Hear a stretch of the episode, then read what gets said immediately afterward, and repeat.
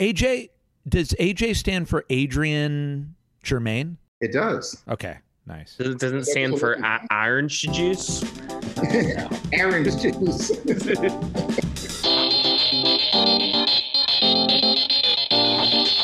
Welcome, Secret Movie Clubbers, to Secret Movie Club Podcast 116. Today, we are going to be talking about Hellboy, the adaptation by Guillermo del Toro, which actually produced two movies, Hellboy and Hellboy the Golden Army.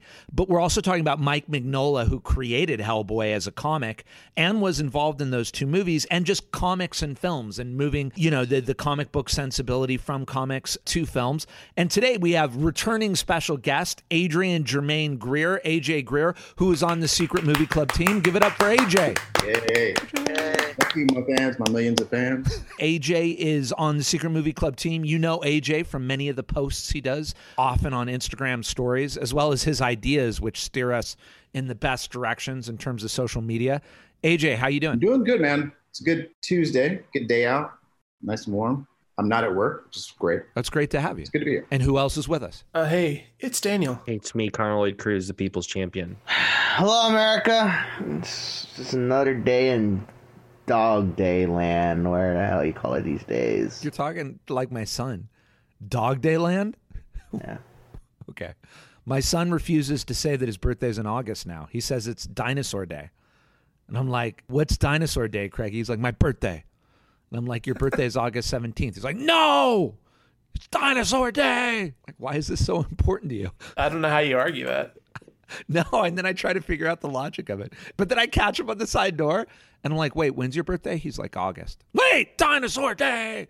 Then he gets angry at me for switching my tone of voice in a ninja way. And I am Craig, the founder programmer of Secret Movie Club. It is wonderful to have you. Future Connor, tell us what's going on. No events this week, but by the time this is posted, I believe all or at least most of our October, November, and December events will be live. So you can go ahead and buy tickets to those, including our rescheduled Mike Mignola Frankenstein event. Now Frankenstein instead of Bride of Frankenstein, the original Frankenstein. That event has been moved to October, and we mention it, I think, once or twice in here as if it hadn't happened yet when we recorded, but would have happened by the time it released, but it got pushed back. So now it yeah, it just hasn't happened at all yet. So it's in October if you missed it before, and all of our other events for the rest of the year are up there. We're coming back, baby. As always, you can write us at community at secretmovieclub.com. Check us out at secretmovieclub.com. Get tickets for all our events on Eventbrite. Just Eventbrite, secretmovieclub.com. As always, if you like what we do, follow us or like us, comment, let us know what we can do better, and we will try to do better. Okay, here we go.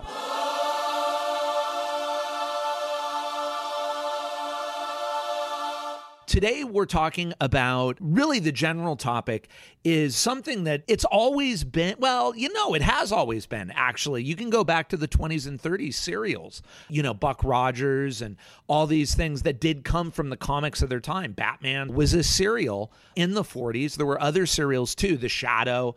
But anyway, comic books being adapted or comics being adapted into movies is something that goes way back in cinema but it definitely feels that it's ramped up since maybe the the late 70s you might peg the Salkinds adaptation of Superman directed by Richard Donner with Christopher Reeve and Gene Hackman really as the opening bell of what has been sort of a trend that has just accelerated exponentially in the last 40 years. I feel like every decade since then, there's been like a movie or set of movies that have kicked it up another notch. There's Superman. About a decade later was Batman. About a decade after that was Blade, X Men, and Spider Man.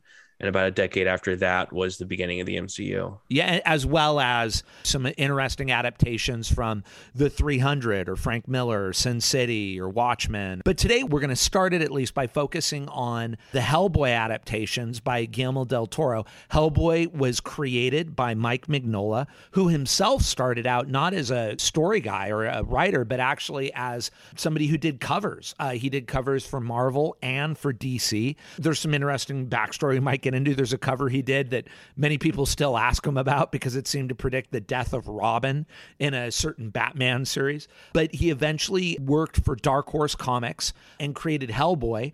Hellboy then created this whole Hellboy universe, which includes Abe Sapien and BRPD. I want people to correct me if I'm getting that wrong. And then it was adapted in the early 2000s by Guillermo del Toro, sort of predicting a prologue to MCU. It predated it by about six years, I think, uh, Uh, four years. The reason we're chosen, which is so important to this podcast, is Mr. Mignola is joining us at the Million Dollar Theater. He chose Bride of Frankenstein as the movie he wanted to show and talk about, the 1935 James Whale. And then a documentary was just made about him, uh, Mike Mignola making monsters. And then Mr. Mignola is joining us on stage just to talk about everything we're talking about right now. Yeah, I, I don't have a lot of experience with his actual work, which sucks because I think I would love it. And I always like, I've a couple of times started the Hellboy comic and didn't just because of life gotten distracted, but I always really like it. But um, I think the Del Toro adaptations are great. I have no idea how faithful they are. I think the second one's probably stronger, but I rewatched the first one for this.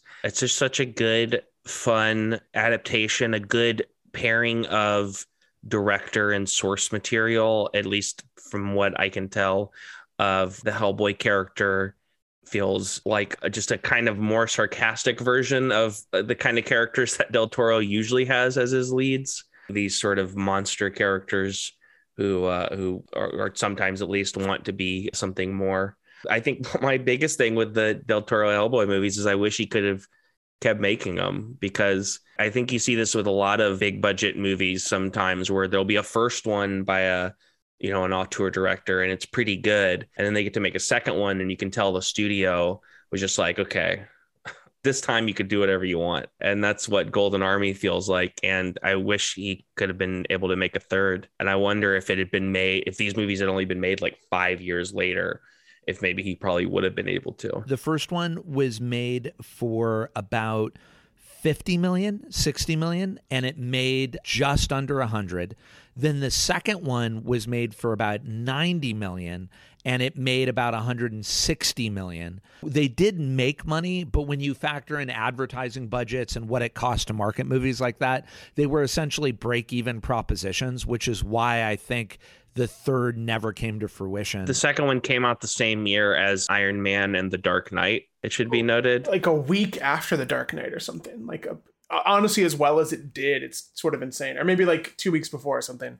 But insane summer for comic book movies. As with Connor, I'm not very familiar with the Hellboy universe. I think it was, it came out and I wasn't quite old enough to appreciate it. The movie came out and the universe was, the cinematic universe was open a little bit early. Like it seems like a fun universe. It seems like a lot. There's a lot of like great characters to branch off on. It's just it came out a little bit early before the MCU established that a comic book universe could be successful and like viable. The log line often on the Hellboy movies and adaptations is what you guys are saying that it was almost a few years too early to really make the most of what was about to be this renaissance of expanded universe MCU.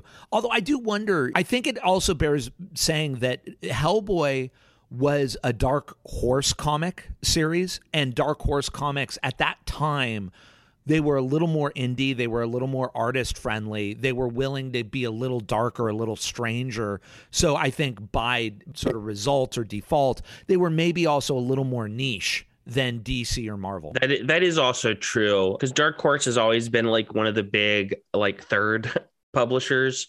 I think they're a little more surpassed by Image now. It's Yeah. probably the third biggest publisher, but Dark Horse is still probably like number four if I were to guess, like them or Boom or something. I definitely get that. It definitely doesn't have that like direct cultural appeal because everyone's like, who's Hellboy? You know, as opposed to every mom and dad knows who Batman is and Spider Man and stuff, and uh, knows like Marvel and DC, even if they couldn't tell you who belongs to what exactly. But I also think that these movies are um, they're pretty fun and they're not they don't really need to be R rated. I wondered if that was a situation where maybe they made Del Toro not make them R rated. I feel like Del Toro is one of those filmmakers who kind of goes back and forth. He probably understands that these don't need to be R rated. I personally, I'm, I'm curious what you think, AJ, and I sometimes find it weird how people are obsessed with like this character's got to be rated R, and it's like, eh, like if the movie's good, movie's good. With comics, everybody has their own relationship with the characters. Especially any character that's been around long enough. There's been so many iterations of it. Exactly. Like yeah, like if you go with like Marvel or DC, like those characters have been around for like 50 years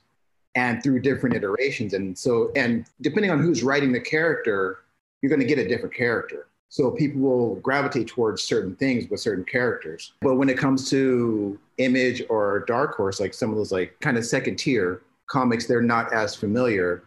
So the people who gravitate towards them are going to have a stronger connect because they're not so like so broadly discussed. You know, it's like it's like oh oh you read Dark Horse oh you're you know you really know what's going on. You know, like you're inside. So yeah, so I, I think that that might be why it wasn't as popular as it could have been. Even with an R like R and PG thirteen are they're a lot closer than they used to be too. There's things that you can get away with in the PG thirteen movie that you couldn't get away with before. That's a whole that's a, that's like a whole conversation we could have another time about ratings.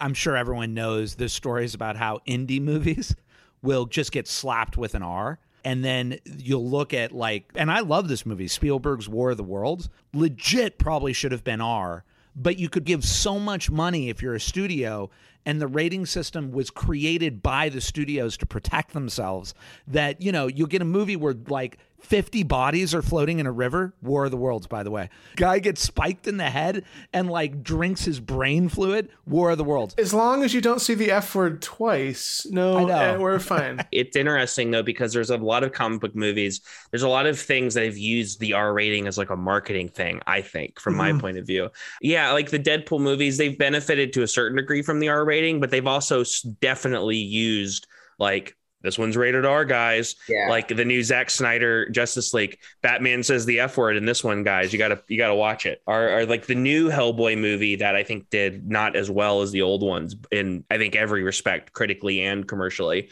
is rated R. Yeah, there's sort of like there's like a weird drive of like, oh, we have to make it rated R as like a shock factor thing, but no like story or character purpose. It's just now we can see people get cut in half, but our story is no good still. and not even that we can see them getting cut in half because you can do that in PG thirteen, as you can do it, get them cut in half, Now and their then they can say an F out. word, and you can see some guts. Yeah. Um, I was not familiar with Hellboy until I saw the original in theaters. And then I, I kind of dabbled around in it. And it's definitely an interesting thing. I think about in the mid 2000s how my local comic book stores were structured. And it was always like DC Marvel on each side in massive quantities. And then sort of tucked away were these smaller studios. Smaller, maybe not a fair word for Dark Horse. As I think Connor said, they're like the third or fourth biggest one. But I always associated Dark Horse specifically with the Star Wars comics of the 90s that I was obsessed with. And as a, as an offshoot, I was looking at their Wikipedia to see what properties had been made into movies, and some of the stuff like Tank Girl, Mystery Men, The Mask, 300 sin city some really interesting stuff. I think it definitely, like you said, is a a writer's or I kind of associate it as like an artist medium because I think they have a really specific, interesting style that their people make. Hellboy was sort of my introduction to the, I mean, Marvel stuff. I was used to having it connected, but having these spin-offs tied to characters was really appealing which i think was something that star wars started with me that there's a thing that you like and you can probably find a thing that's about that thing that you like more in depth and so with hellboy um, these spin-offs like there's like this sort of police force in hellboy the bprd type of thing and not a good movie but a cool concept for like a supernatural police force as a comic book type of spin-off. And my favorite thing was actually when i first moved to la and kind of got back into comic books at a local store. Mignola was releasing a series that was about Frankenstein's monster who had taken Frankenstein's name but was in the Hellboy universe. And it was this very cool like now it was like a merger of like using like the original Mary Shelley novel as canon but then blending it with the Hellboy stuff that I thought was really endearing. From the stuff that I've read of Mignola's, I, I really like. I think Hellboy's such an interesting concept.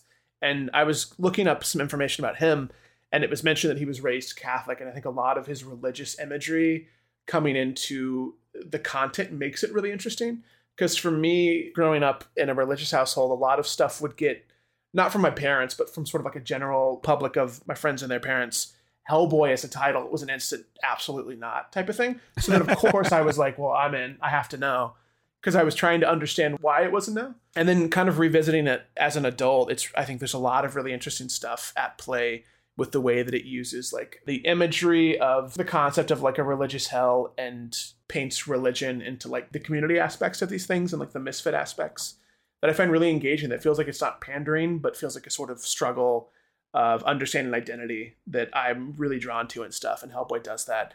And then Del Toro's take on it, match made in heaven in terms of design.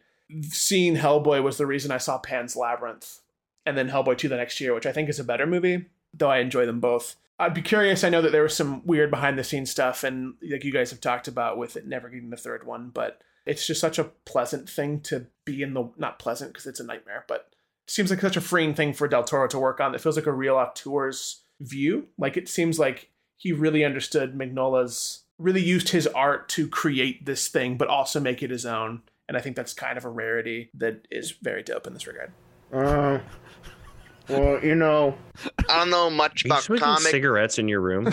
Uh, no, it's uh herb roll. It's CBD, so Oh, okay. it's good. It just, you I just like look how you you're look like, like a, you're a private investigator now.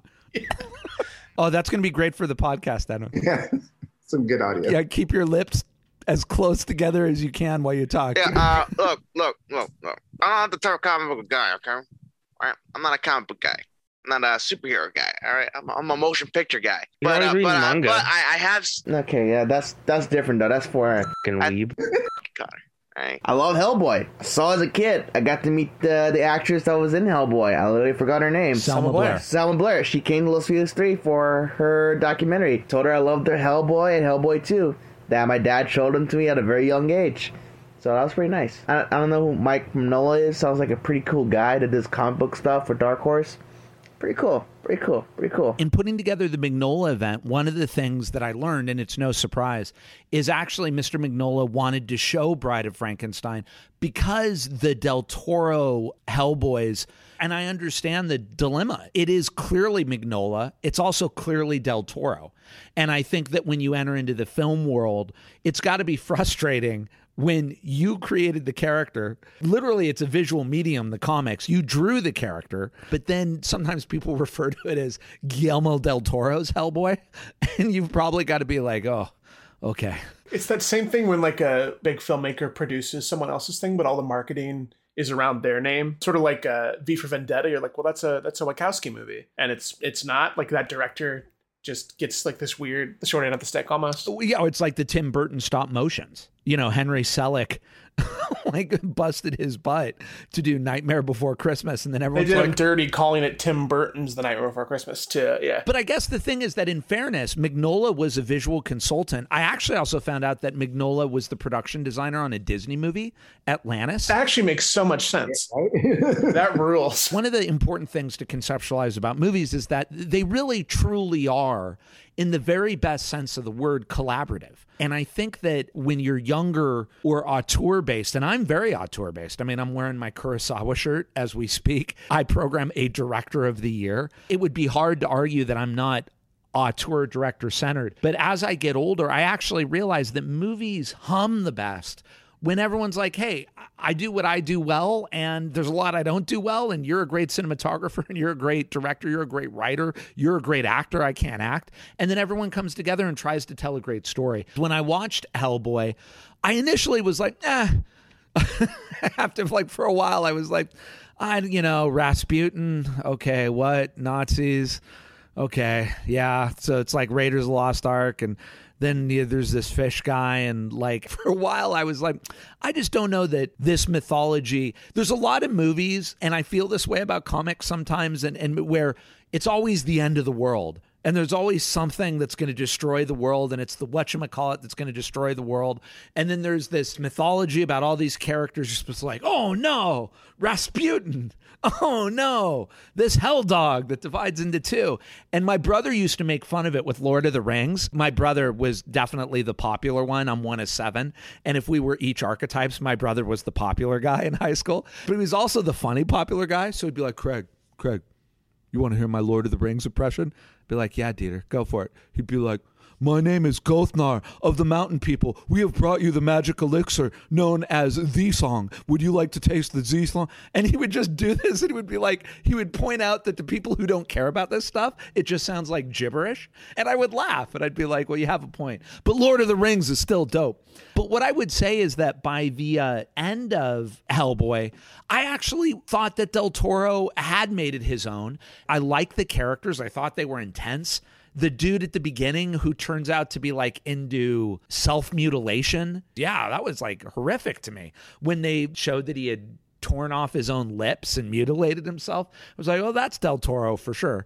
I did find that I did enjoy it in the end. And the thing I actually liked talking about being Catholic was, you know, something that people don't talk a lot about is that Catholics believe in free will, which is why Catholics rage against this idea that everyone's predestined or God has a predestined plan for. Catholics believe that you have a choice and it's through your actions and your choices that you get closer to God. If you you act, you try to, you know, be a good person, you try to help the poor, you try not to be a to your family. You try to better yourself. And it's all about like constantly trying to improve yourself. And so I did like in Hellboy that at the end, he chooses. He's like, I don't have to do this. I don't have to do what people are telling me. I choose to do the right thing. So actually, by the end of the movie, I was like, word. Uh, so, as a practicing Catholic, it actually did speak to me. But I would also say that I also felt in the movie that Del Toro was really trying to make a Hollywood picture. I also felt that, at least in the first one. I was like, oh man, another action sequence. Oh, here we like it just felt like he was like, man, I got to prove to them I can make this kind of movie. Comic books a very specific medium, maybe tailored to be uh, approachable on film because so much of it's visual and you have something to play off of and you get something like Watchmen that's sort of using the comic as a storyboard guide, and it feels really soulless to me. Whereas you get the new Watchmen, HBO's Watchmen, which is a new interpretation of someone else's stuff, and it feels like unbelievable because it wasn't tethered to the graphic novel. It understood what the graphic novel was doing to a, a really powerful degree, I thought. And so I, I, find it interesting, completely understanding the frustration of, of your work getting this new thing.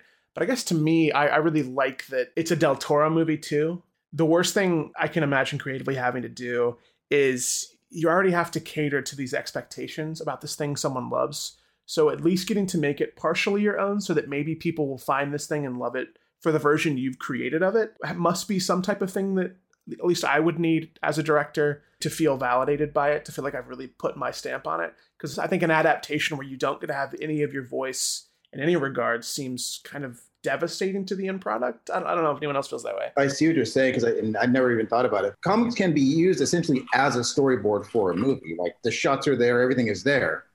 But when it's directly, when they are used as such and they're not like embellished or even adapted, like when you, if you look at like Sin City, which was fun, but it still felt a little soulless. 300 is the same thing. Like it's like an understanding of style, but not of what the medium's doing. Yeah. I was going to bring up the difference between um, something like a Scott Pilgrim or Spider Verse, which are movies that are comic adaptations that seem to understand embracing the high style. And I think that has to do with the people making it versus I wrote down Hulk and the first Thor movie, Ang Lee's Hulk, which has all these like panel things, which is like kind of weird. And then I just rewatched Kenneth Branagh's Thor movie and I would say somewhere between 30 to 60% of that movie is canted Dutch angles to the point where they become pointless. I'm watching it like, does Kenneth Branagh think that Dutch angles denotes comics? I'm not entirely sure. And I think there's something definitely there between people sort of understanding the strengths of a medium and being able to pull them and adapt them versus people who are just sort of looking at this thing and going like, ah, well,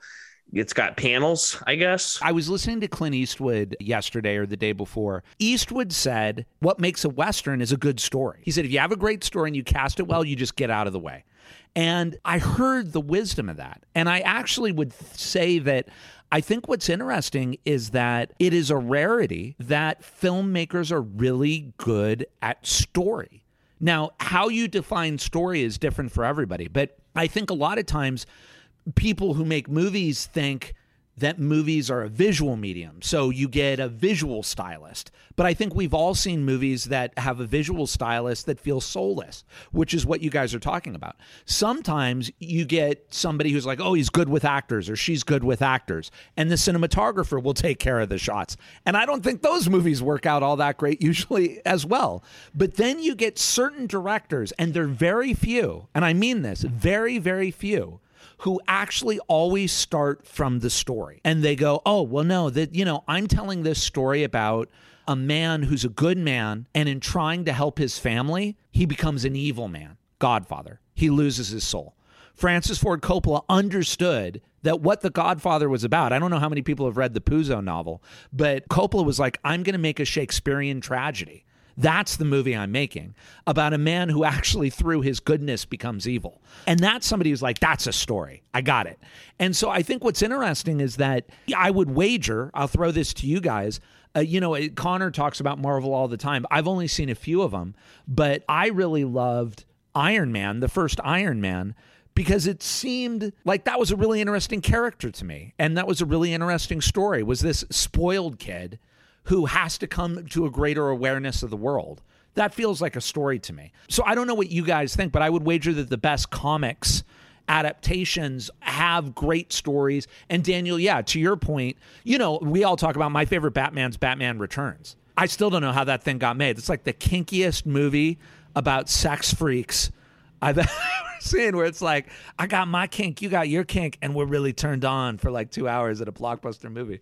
And I mean, that's maybe not story, but sometimes I'll go for like, wow, that's crazy. I think even tying it back to Hellboy, like I love Guillermo del Toro, but my, my biggest issues with him are really in his English language stuff are unbelievable to look at, great performances, but do have this weird some of the storytelling is a little bit not soulless because I think there's a purity to his form that he wants with the, with what he's doing. I don't know that you feel the same thing I feel, but it is interesting when you see a Pan's Labyrinth or a Devil's Backbone, which are movies I actually those are probably my favorite Del Toro movies. Yeah, I think incredible. Yeah, where he's working in Spanish and there's a nuance and maybe an understanding of that culture. Even though ironically he's Mexican, he's making those movies in Spain, which would be like us making movies in England. Del Toro specifically, I feel has this understanding of I'm in Hollywood and I'm going to make a Hollywood movie.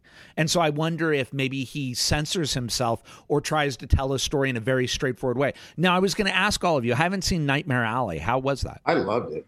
Yeah. It was one of my favorite movies last year. It was, it was really, really great. It was almost like visceral. Like I could feel the realism of the scenes. Like it felt like, like I felt like I could feel the wood of mm. these old like buildings and stuff. And I, it was just really, really lush to me. I thought it was great. He's such a passionate filmmaker that it's hard not to get enveloped in things. And it feels almost mean to criticize because this man just lives and breathes film. I think it shows in his filmmaking. I, I, was I was very fond of Nightmare Alley, and I think a lot of that stems to it, even though it's like an unbelievably gorgeous picture, it's still like a character study at its heart, and I think he really goes for that. And with Bradley Cooper in that regard, Cooper's performance is amazing, but he kind of finds the soul of it pretty quick in the character in a way that sometimes I, I found that he was lacking. So I think Nightmare Alley was a was a very positive step in that, but it still like features his his signature of being just sort of like you think about it for days afterwards because it's just stunning. Like it's unbelievable what he achieves both practically and with his his effects team. I actually think the problem is I was a big Last Jedi fan. And I know that Daniel's a huge Last Jedi fan. AJ, are you a Last Jedi fan? Uh, uh, yeah. It's okay. Yeah, that's fine. But what I liked about Last Jedi, which I always tell people, was oh, it was doing something different. it was interesting. It was trying to re democratize Star Wars away from this idea that it's all about royal family bloodline stuff, which I don't relate to at all as an American. I appreciate family drama, but like when it's always like, oh, the Jedi are a religious order and it's he's your uncle and your dad. And I was like, oh, okay. I liked when Luke was like a dude in the desert who suddenly found himself bombing the Death Star, and that could be any of us. And I think the danger now is fan service. So, what I wanted to set up to you guys is what's the danger of the current moment? Do you think that directors and studios and everybody are too freaked out about the fans and fan service? Yeah, especially when it comes to comics and comic properties. Yeah, like the fans will definitely voice their opinions. and they're being listened to in a way that is sometimes alarming. I think stuff's getting like I think Rise of Skywalker is a, reaction, a reactionary movie where like Disney panicked and was like, "Oh, people are responding to this in a minority negative way. Let's just change course completely." weirdly some of the comic book stuff there's so much of it that there are things that are being heavily fan service but then there's also stuff that kind of exists outside of that and i think some of the other properties that aren't as comic book related that have less entries are probably being more dictated towards fan service like a star wars whereas with the comics i think there's so much of it now that like if something the fans don't like this one then uh, they'll like the next one that comes out in two months and so Yeah. uh, in certain places dc especially seems to be kind of opening up in terms of like the freedom they're allowing filmmakers in certain ways i'm sure there's going to be examples of this not being the case But I I loved Reeves Matt Reeves' Batman for that. It felt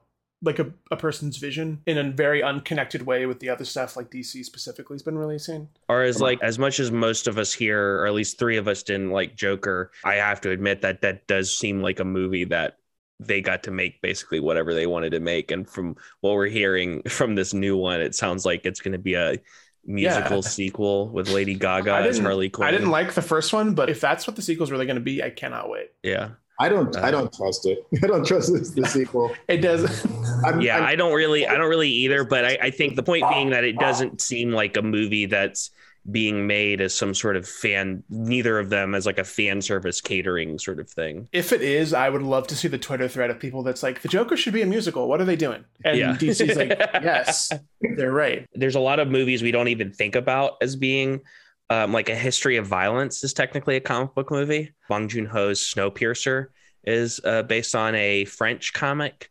I, I mean, manga is its own whole thing. There's so many adaptations of that, both in anime and, and outside of it. I don't know if it's a manga specifically because I know there's different terms for certain things, but I know Old Boy is an adaptation of a comic Huh. book. The- basically a manga is a comic book and then anime is an, is a cartoon. I just meant that like old boy's Korean, and so I don't necessarily know because manga usually denotes Japanese, and so I don't know if manga is a term that's used outside of Japan. I think Korean manga is manhwa.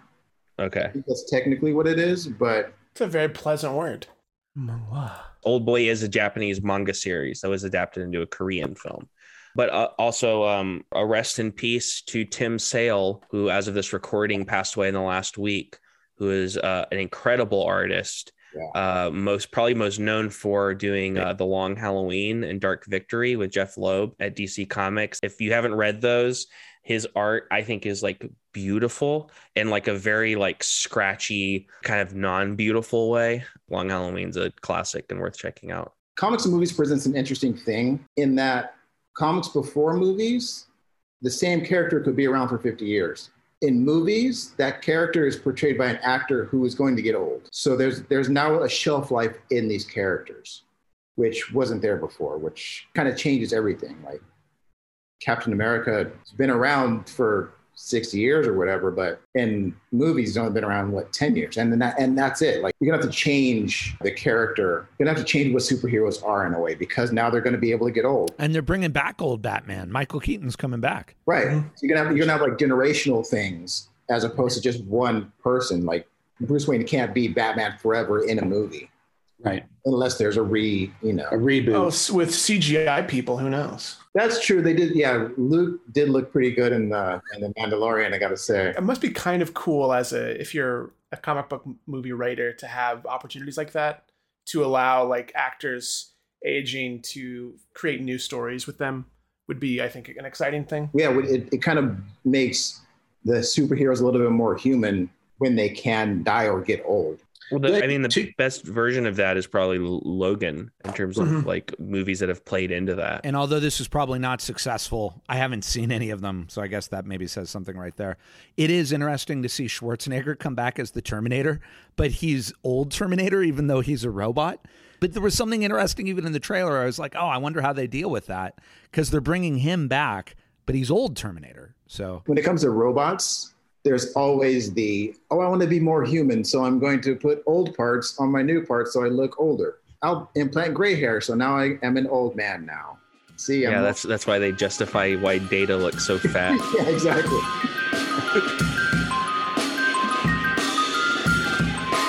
Well, pop culture final thoughts. Edwin, what are you doing, man?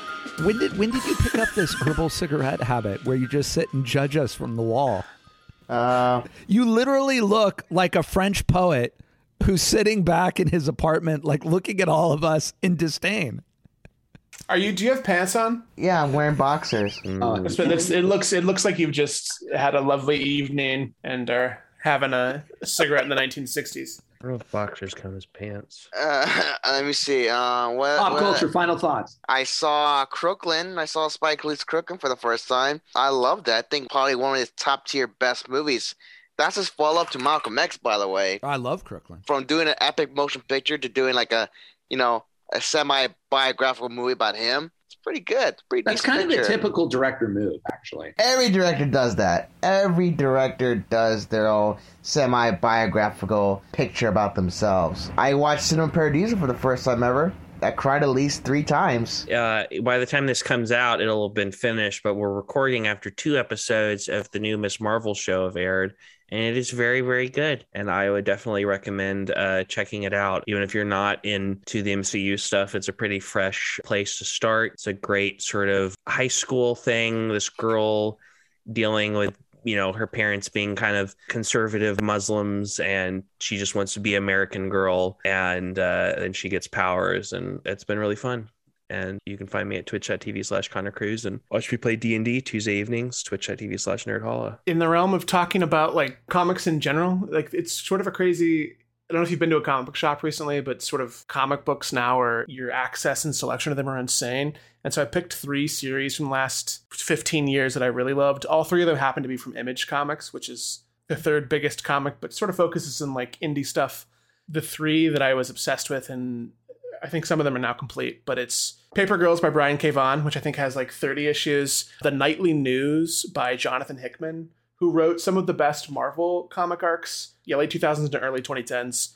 An unbelievable run, but the Nightly News is like a six part miniseries that's one of my favorite comic book things. And then there's another series called Sex Criminals. I think it might be done. Its last issue was issue 69. And so I think if they ended there, that's the perfect thing. But it's written by Matt Fraction, and it's a pretty incredible thing too. So if you're looking to expand your comic book world, there's some really cool indie stuff going out. Also, you should probably plug Saga too, because everybody loves Saga. Oh, s- oh, that's also Matthew K. Vaughn, right? Saga's Yeah. unbelievable. I have not read it in a few years. I'm waiting on a new compendium, but Saga's is incredible. image does a lot of Clubbish does a lot of ed brubaker and sean phillips is like crime stuff uh, that's also really great like Fatale and criminal There's also there's a there's a relatively new one. I think it's called The Good Asian that I've heard a lot of great stuff about about a Chinese American detective in like the 1930s, which just sounds like just to kind of piggyback on Connor's uh, Miss Marvel, I think it's great.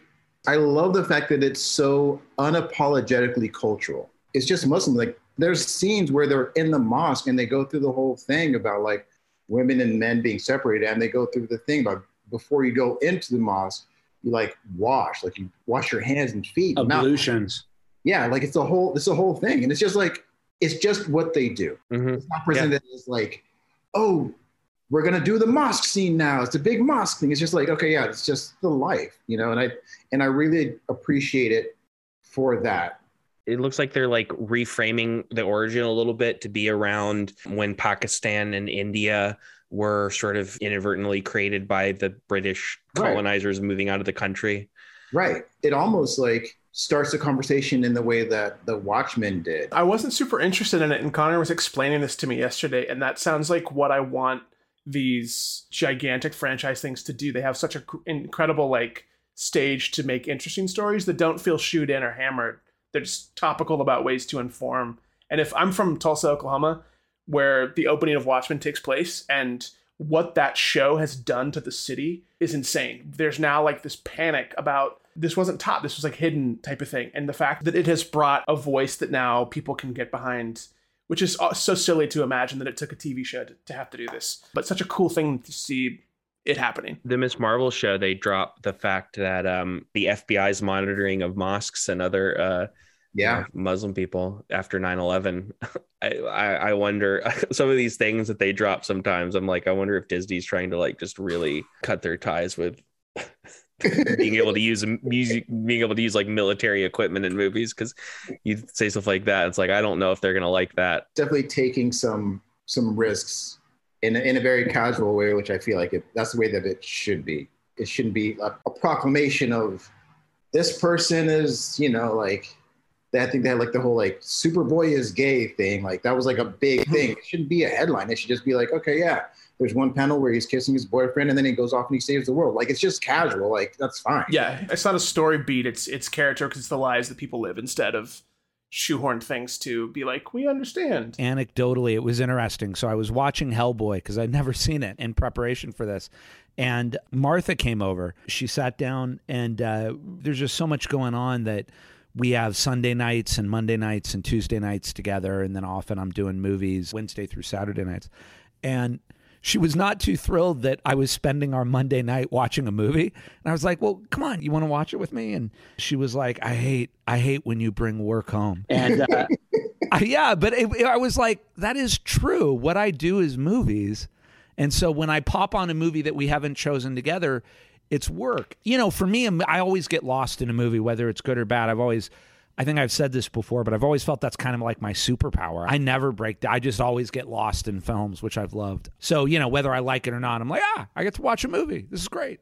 But it did, it did remind me, and I guess I just say this to people out in the world that I love what I do. I love what we do. I feel very blessed that somehow, at least as of today, Secret Movie Club is still alive and uh, moving forward. And it, it, like every day is fun and interesting to me. I don't dread it.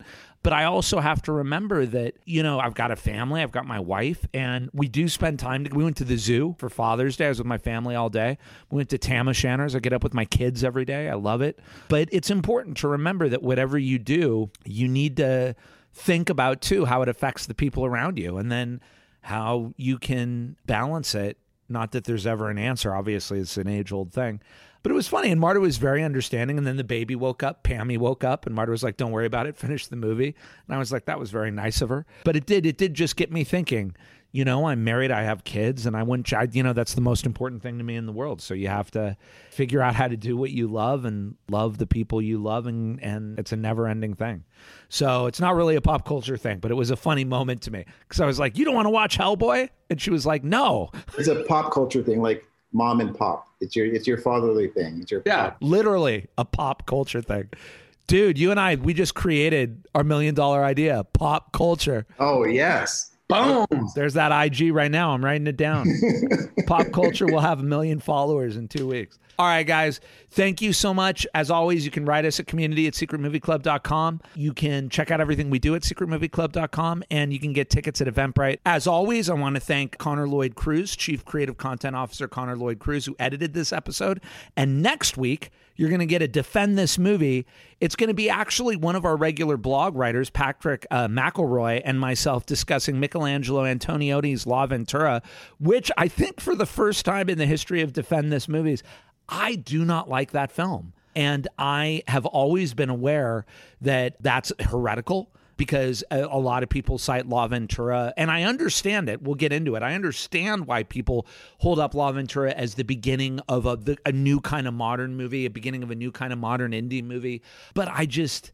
I'll get into it when you hear it, but I've I actually it's one of the few films I have an active dislike of, and I do not get it all. Bergman called Antonioni a sterile cuckoo, which I think is going a little too far. Nah, nah, he's right. You know I hate Bergman. That dude's right, man. But but but, uh, but he also called Godard that. Bergman was kind of a prickly dude, but nevertheless, there are Antonioni movies I like, and we'll get into it. But L'Avventura is not one of them. So next week, Patrick McElroy will be defending L'Avventura, and I will find myself in the very strange position of having to be honest with the Secret Movie Club audience about a movie that I dislike. However, I am going to rewatch it before we record, so I may change my mind. Okay, guys, have a great week. Goodbye, citizens. Bye bye. Love you, family.